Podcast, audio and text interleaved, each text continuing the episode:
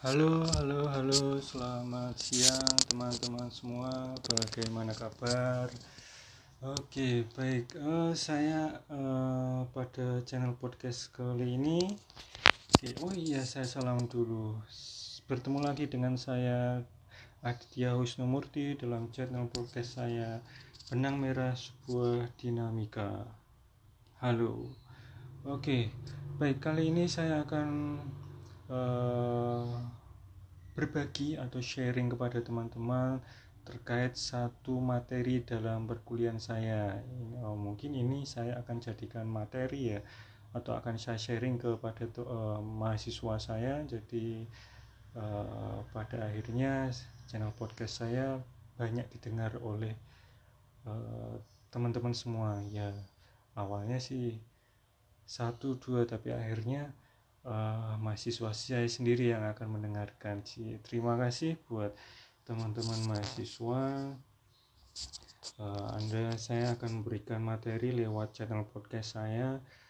Uh, ini lebih terkait kalau kalau kemarin kita mau membahas tentang uh, permasalahan dalam belajar.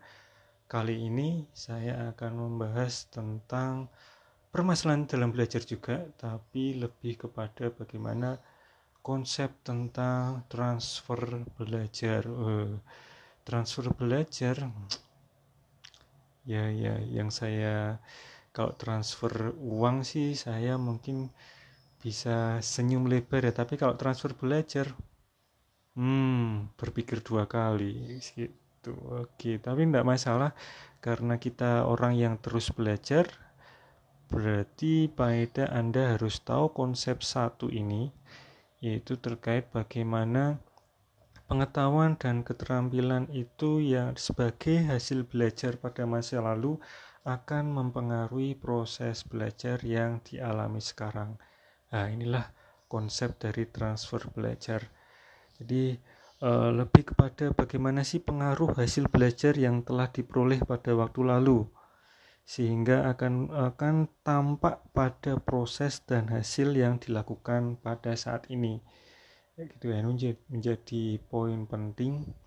Uh, kalau bahasa Inggrisnya sih transfer belajar ini dikatakan sebagai transfer of learning atau pengalian hasil belajar yang diperoleh dari satu bidang studi ke bidang yang lain. Yang kalau kita ngomong pendidikan ya pasti lingkup kita adalah sekolah ya seperti itu. Nah dari beberapa rumusan transfer belajar itu eh, terdapat istilahnya perbedaan yang namanya konsep ya. Bisa jadi istilah itu menjadi satu hal yang terjadi uh, pembeda. Ya, ini perlu di harus teman-teman ketua ketahui ya mungkin aja berhubung uh, kata-kata ya. Halah cuma kata-kata. Tetapi dari kata-kata itu anda harus tahu kalau anda salah mengartikan kata atau anda salah mengucapkan menuliskan satu kata itu akan juga pasti akan berpengaruh terhadap esensi atau arti dari suatu konsep tersebut. Seperti itu. Jadi uh, ini yang perlu diperhatikan tapi yang harus anda ketahui terkait uh, transfer belajar itu berhubungan dengan bagaimana uh, bagaimana pengetahuan dan keterampilan kita atau wawasan kita dari masa lalu itu akan berpengaruh terhadap nah, seperti itu ya oke okay. Nah, ragamnya atau contohnya seperti apa? Nah, ada beberapa yang mungkin saya ingin saya sampaikan yaitu terkait dengan uh, transfer positif. Nah, kalau transfer positif ini dapat dicontohkan ketika uh, seorang guru itu membantu untuk belajar dalam situasi tertentu untuk mempermudah siswa mempelajari uh, suatu materi. Gitu. Jadi eh, pastinya transfer positif ini memungkinkan seorang siswa itu menghadapi situasi yang baru berdasar pada pengalaman yang baru saja diberikan secara positif. Istilahnya kayak gitu. akan tampak ketika uh, akan tampak ketika uh, contohnya ya uh, ada seorang tutor atau guru yang mengajarkan tentang bagaimana caranya uh, mengganti, mengganti virtual background pada uh, Zoom gitu ya misal kayak gitu Nah, transfer positif. Jadi ketika waktu itu harus diganti, misal siswa-siswa harus mengganti virtual backgroundnya mereka di Zoom, eh, para siswa paham benar. Oh, ternyata benar ya. Ada ada ada transfer positif. Walaupun semua siswa sudah tahu Zoom, tapi kan belum tidak banyak yang tahu bagaimana cara mengganti virtual background. Lah ini menjadi transfer positif. Itu Kemudian yang kedua adalah transfer negatif. Oke, pastinya oh, transfer yang berakibat atau berdampak buruk. Ya, berhubungan dengan bagaimana uh, merusak atau istilahnya mencoba untuk me mengalihkan keterampilan dan pengetahuan yang dipelajari dalam situasi yang lain seperti ini. Nah, transfer negatif ini contohnya pasti berhubungan dengan bagaimana kita mencoba menghilangkan ya menghilangkan sesuatu yang uh, ajaran yang diberikan misal uh, kalau menulis itu kalau menulis uh, buku itu dari uh, kiri ke kanan gitu ya. Ternyata ada transfer negatif yang diberikan oleh pengajar bahwa tidak seperti itu. Menulis itu bisa dari kan, uh, kanan ke kiri gitu. Atau mungkin dari tengah gitu. Misal contoh nah, ini menjadi transfer negatif ya. Atau ada menyebutkan kalau uh, pernah ada satu satu kritisis uh, kritik di ilmu pendidikan kalau satu tambah satu itu ya dua gitu. Ada orang mengatakan satu tambah satu ya bisa lima bisa enam bisa tujuh kayak gitu. Nah ini menjadi transfer yang negatif. Nah, dari segi pengetahuan ya kayak gitu. Oke transfer vertikal selanjutnya. Ini berkaitan dengan uh, kegiatan belajar dalam mempelajari pengetahuan yang lebih tinggi atau rumit.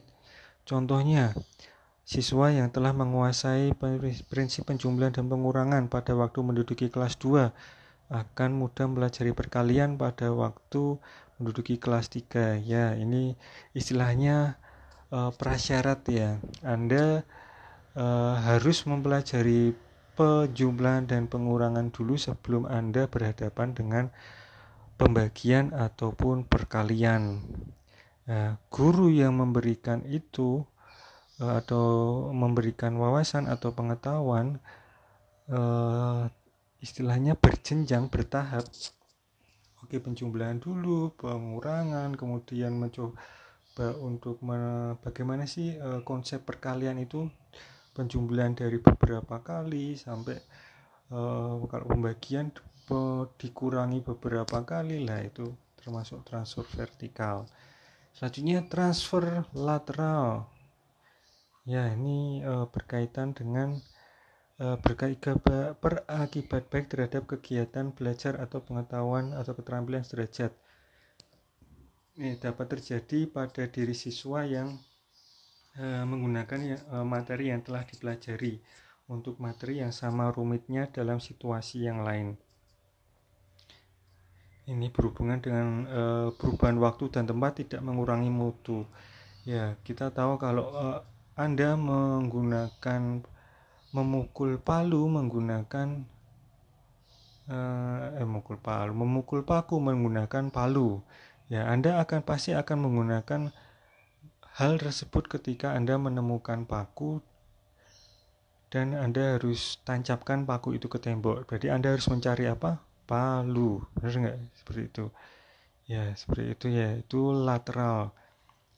Oke ya. Jadi lateral ini uh, kita mempelajari keterampilan yang istilahnya itu digunakan pada hal yang bersifat sama.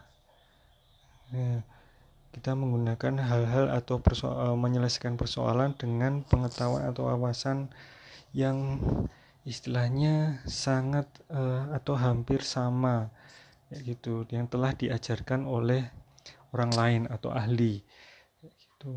Nah, selanjutnya adalah faktor yang mempengaruhi timbulnya transfer belajar. Oke, karena transfer belajar itu istilahnya ini ya eh, berhubungan dengan bagaimana kemampuan kita untuk menangkap informasi dari apa yang kita ketahui dahulu dan bagaimana kita mencoba untuk menggunakan informasi itu kepada permasalahan yang kita hadapi. Nah, ini butuh beberapa hal atau beberapa faktor yang harus diperhatikan. Yang pertama berhubungan dengan intelijensi. Gitu ya. Istilahnya kemampuan atau kapasitas terhadap sikap minat penyelesaian masalah, pengambilan keputusan itu membantu munculnya transfer belajar yang istilahnya eh, kesinambungan kayak gitu kan. Gitu kan kalau harus eh, kalau eh, dingin ya pakai jaket gitu kan. Penyelesaiannya kayak gitu. Oh dingin dingin berarti harus perlu menghangatkan diri. Menggunakan apa? Atau oh, tambahan baju jaket atau selimut dan sebagainya. Bukan malah harus telanjang nah itu gitu ya. Yang kedua yang berkaitan dengan pendidikan adalah bagaimana cara guru mengajar. Ya kalau cara guru mengajar e, menggunakan LKS saja atau mungkin konvensional saja uh, konvensional menggunakan buku saja apakah bisa uh, melatih transfer belajar pada siswa ya belum tentu. Atau mungkin malah menjadi uh, tidak berkembang gitu kan. Nah, guru seharusnya ya kalau kita ngomong idealnya ya butuh alat peraga itu pemilihan bahan metode belajar sampai program atau strategi mengajar yang tepat agar uh, siswa itu bisa melatih ya bagaimana dia? Oh dulu tuh diajari pak guru pakai ini. Ya udah kita pakai ini yuk. Nah gitu loh istilahnya kayak gitu. Yang selanjutnya adalah isi materi. Ya inilah. Faktor selanjutnya adalah isi materi. Sebenarnya kalau dari terkait dengan referensi itu uh, isi materi atau mati, ma, mata pelajaran yang satu dengan mata yang pelajaran yang lain itu bisa menjadi penengah gitu ya istilahnya bisa menjadi sesuatu yang bisa menimbulkan transfer dalam belajar gitu kan ketika anda menguasai psikologi umum benar enggak di situ Anda tahu konsep-konsep tentang belajar secara umumnya terlebih dahulu. Nah, ketika kita tahu, kita sewaktu kita mempelajari tentang khusus tentang belajar, paling tidak kan konsep sudah ada. Nah, itu menjadi transfer belajar. Gitu loh. Jadi ketika saya tanyakan belajar apa anak-anak, Anda sudah paham. Paling tidak tahulah, Anda kan membaca kembali. Jadi mungkin sudah jelas kayak gitu kan. Nah, dari sini timbullah satu transfer belajar kayak gitu. Nah, sekarang bagaimana pandangannya? Ya, kalau kita membicarakan tentang pandangan belajar itu berhubungan pandangan transfer belajar itu berhubungan tentang uh, teori sebenarnya. Saya akan me, me membagi kepada teman-teman silahkan didengarkan saja. E, ada dua teori terkait pandangan transfer belajar ini. Yang pertama terkait dengan teori elemen identik. Nah ini dikemukakan oleh Edward Thorndike Oke, yang berpendapat bahwa transfer belajar dari satu bidang studi ke bidang studi lain terjadi berdasarkan adanya unsur yang sama dalam kedua bidang antara bidang studi di sekolah dengan kehidupan sehari-hari. Makin banyak unsur yang sama, makin besar kemungkinan terjadi transfer belajar. Dengan kata lain, terjadinya transfer belajar tergantung dari banyak sedikitnya kesamaan unsur-unsur Nah, kita contohkan di sini. Kalau Anda uh, belajar ilmu ukur, anggap aja seperti itu ya. Nah, gunanya itu apa buat uh, di kehidupan kita gitu kan. Nah, ini baru ada kesamaan ya. Ternyata di kehidupan Anda itu atau mungkin kerjaan Anda saat ini berhubungan dengan ukur mengukur. Sehingga ketika kita belajar satu hal tertentu atau ilmu tertentu kita menjadi semakin paham karena proses transfer akan ada kayak gitu ya. Namanya sih transfer berarti kan apa yang dipunyai oleh kita berguna pada kita sendiri pada kesempatan yang lain bener nggak nah ini menjadi identik ya. Makanya ada eh, teori namanya elemen identik. Gitu. Jadi ada kesamaan atau identik uh, istilahnya materi atau ilmu. Istilahnya kayak gitu ya. Itu nah kemudian yang kedua adalah teori generalisasi. Nah ini dikemukakan oleh Charles Judd yang berpendapat bahwa uh, transfer belajar berkaitan dengan kemampuan seorang untuk menangkap struktur pokok pola dan prinsip umum. Jadi bila seorang siswa itu e, mampu menangkap konsep, kaidah dan prinsip untuk memecahkan persoalan, maka siswa itu mempunyai bekal yang dapat ditransferkan ke bidang lain di luar bidang studi. Oke, di mana konsep, kaidah dan prinsip itu diperolehnya. Oke, jadi bisa dikatakan kalau siswa tersebut mengadakan atau melakukan generalisasi.